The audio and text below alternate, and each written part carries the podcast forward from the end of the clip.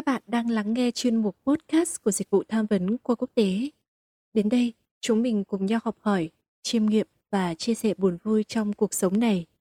Có thể chúng mình sẽ không giải quyết được mọi vấn đề trên thế giới, nhưng ít nhất chúng mình không cô đơn.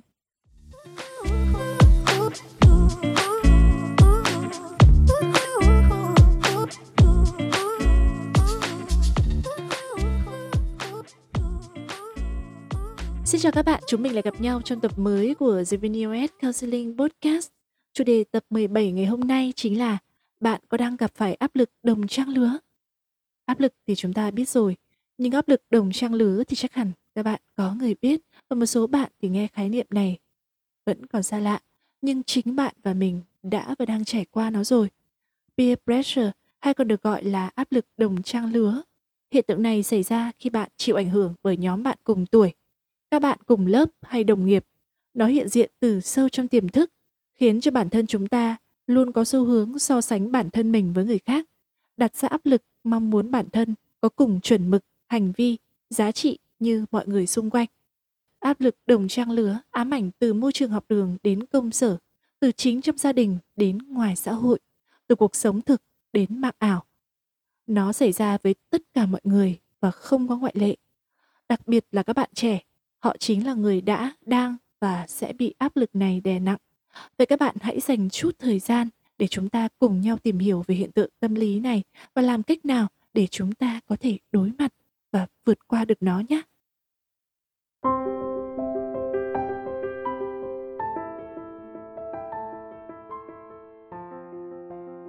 Các bạn biết không, Bản thân mình là một chuyên viên tham vấn tâm lý và là người lắng nghe và chia sẻ những tâm tư, những câu chuyện của các bạn học sinh, sinh viên. Và mình luôn cảm nhận được một trong các vấn đề, một trong những khó khăn lớn của các bạn đó là hai chữ áp lực. Và áp lực đồng trang lứa thì thường hiện diện ở đó. Có một bạn sinh viên đã chia sẻ câu chuyện của bạn ấy với chuyên mục podcast. Mình muốn tâm sự một chút về quá trình mình trải qua áp lực này.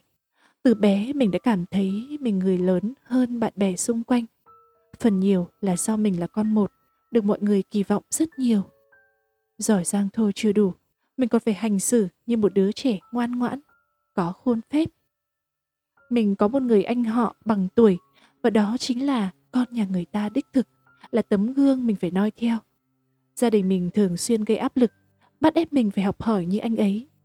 Mình đã bị ám ảnh, mình sợ việc phạm sai lầm vì chỉ một lỗi lầm nhỏ thôi mọi người sẽ chỉ trích, mắng mỏ mình. Mình không muốn làm gia đình thất vọng hay xấu hổ. Nếu mình không hiểu điều gì đó, mình sẽ giữ im lặng để che giấu đi. Nếu bạn bè làm được, mình cũng sẽ phải làm được. Mình đã giữ suy nghĩ ấy cho đến hết năm cấp 2. Lên cấp 3, việc tiếp xúc nhiều với phim ảnh cũng như tin tức về giáo dục, nhìn nhận bản thân đã khiến mình dần mở lòng hơn về việc phạm sai lầm.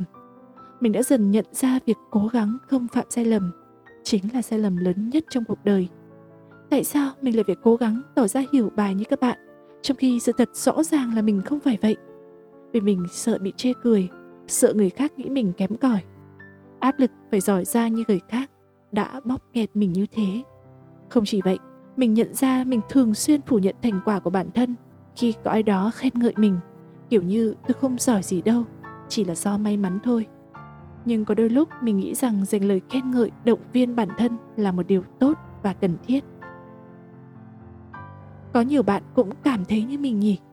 Từ bé đã luôn phải noi theo một tấm gương hoàn hảo nào đó, so sánh bản thân, rồi lại trách móc căng thẳng vì không thể giỏi giang như họ.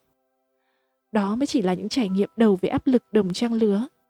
Càng lớn, mình càng bị cuốn vào vòng xoáy áp lực công việc, tiền nong. Mình đã học năm ba đại học, được coi là năm tăng tốc để tiến đến đích. Mình cố gắng nhất đầy lịch trình bằng việc học, làm thêm và tham gia một số hoạt động của trường để cải thiện các kỹ năng cần thiết và để không bị cảm thấy bị tụt lại phía sau. Thật ra đây là một điều tốt vì nó sẽ giúp chúng ta rèn rũa, va chạm để trưởng thành và không bị bỡ ngỡ trong công việc sau này. Tuy nhiên do bản thân là một người cầu toàn và luôn muốn mọi việc phải hoàn hảo, mình đã đối xử nghiêm khắc với bản thân. Mình không nghỉ ngơi khi công việc chưa xong luôn lo lắng không biết liệu việc mình làm có sai sót không. Thậm chí mình còn mơ mình phải làm việc trong giấc ngủ. Mình cảm thấy áp lực mỗi khi nhìn thấy mọi người xung quanh thành công và tự hỏi sao mình vẫn cứ trôi nổi như thế và chưa tạo ra dấu ấn thành công riêng cho bản thân.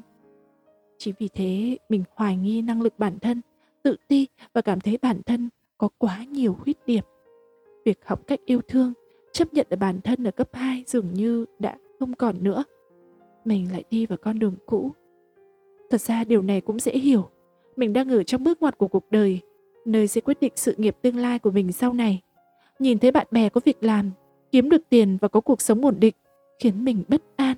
Suy nghĩ nếu sau này mình không kiếm được việc mà mình mong muốn thì sao? Tuy vậy, mình không muốn bỏ cuộc, cũng không muốn phải chịu đựng quá nhiều áp lực nữa. Mình nhận ra việc thoát khỏi áp lực rất khó, thậm chí là không thể vì chúng ta sống trong một xã hội, dù ở đâu đi chăng nữa, thì sẽ vẫn luôn tồn tại. Áp lực luôn tồn tại, những chuẩn mực, những thứ tạo nên tính cách và lối sống của chúng ta. Việc gạt bỏ những ràng buộc này đồng nghĩa với việc và sẽ tự cô lập bản thân, chống đối xã hội và hành động ích kỷ. Vậy nên chúng ta chỉ có thể thỏa thuận để giảm thiểu áp lực, sống thoải mái và cống hiến hết sức cho lý tưởng của chính mình câu chuyện của người bạn này khi đối mặt với áp lực, những trải nghiệm, những suy nghĩ của bạn ấy ít nhiều ở đâu đó chúng ta cũng đã trải qua, phải không? Và cách duy nhất để chúng ta vượt qua áp lực đồng trang lứa đó là chúng ta cần học cách chung sống với nó và coi nó như một người bạn các bạn ạ. Nghe là một người bạn thì rất khó mà thực hiện, phải không nào? Nhưng nó chính là một người bạn đặc biệt tất cả chúng ta. Ý mình muốn nói với các bạn ở đây đó là cuộc sống thì sẽ không thể tránh khỏi những áp lực đâu. Áp lực thì luôn hiện diện, nhưng đôi khi chính nó sẽ là nhân tố giúp bạn có động lực tiếp tục phấn đấu, vượt qua những gian nan, vượt qua những thử thách. Tuy nhiên mỗi con người cho chúng ta thì đều là một cá thể riêng biệt và chúng ta sẽ có những nhu cầu, những quan điểm sống khác nhau. Bạn nghĩ thế nào? Và dù sao đi chăng nữa thì chúng mình cũng sẽ có một vài lời chia sẻ, những lời khuyên cũng như giải pháp để giúp các bạn dần nhận ra sự hiện diện của áp lực đồng trang lứa. Bạn hãy thử áp dụng những cách này để lấy lại sự tự tin, thấu hiểu bản thân và thấu hiểu người bạn đặc biệt này nhé. Trước hết, các bạn hãy hiểu rõ giới hạn của bản thân. Đó là một việc vô cùng quan trọng các bạn ạ. Vì thực tế trong cuộc sống thì chẳng có ai là hoàn hảo. Mỗi người đều có những điểm mạnh, những điểm yếu và những quan điểm, những suy nghĩ riêng. Vì vậy, việc so sánh chỉ nằm ở một khía cạnh, một điểm mạnh nào đó, chứ không hoàn toàn là mọi giá trị và yếu tố của con người. Và khi hiểu rõ giới hạn và dừng thúc ép chính mình, chúng ta sẽ học được cách trân trọng bản thân. Cuộc sống vì muôn hình vạn trạng. Thay vì mải chạy theo những thành công, những hào nhoáng bên ngoài, thì bạn hãy tự đặt câu hỏi rằng bản thân bạn yêu thích điều gì những thứ được coi là hoàn hảo hay tiêu chuẩn ở ngoài kia có thực sự là mong muốn và niềm hạnh phúc của bạn hay không? Có lẽ trở nên tốt hơn chính bản thân bạn so với ngày hôm qua, hoàn thiện bản thân hơn mỗi ngày và trở thành một phiên bản tốt nhất của chính mình là sự thay đổi ngoạn mục nhất mà tất cả chúng ta có thể đạt được. Và đó cũng sẽ là động lực và là niềm hạnh phúc lâu dài của chúng ta, chứ không phải những giá trị xa vời kia. Và cuối cùng để thực sự chấp nhận áp lực đồng trang lứa, chúng ta cần phải dừng hành động phủ nhận thành công của người khác và phủ nhận thành công của chính bản thân chúng ta. Chúng ta hãy tôn trọng những thành tựu mà người khác làm được thay vì những suy nghĩ tiêu cực khiến mình cảm thấy ghét bỏ và tự ti. Điều này sẽ giúp chúng ta cảm thấy an nhiên hơn và hài lòng với cuộc sống này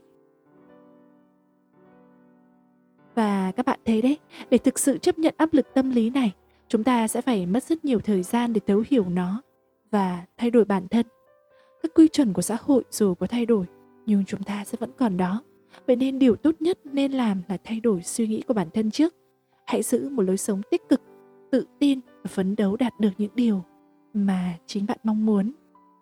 Và áp lực đồng trang lứa có đáng sợ hay không? Nó sẽ phụ thuộc vào cách bạn đón nhận và giải quyết nó mà thôi. Đến đây chuyên mục bút cát của dịch vụ tham vấn xin được khép lại. Rất cảm ơn các bạn đã theo dõi. Hẹn gặp lại các bạn trong chuyên mục bút cát vào tuần sau nhé. Xin chào tạm biệt và hẹn gặp lại. thank you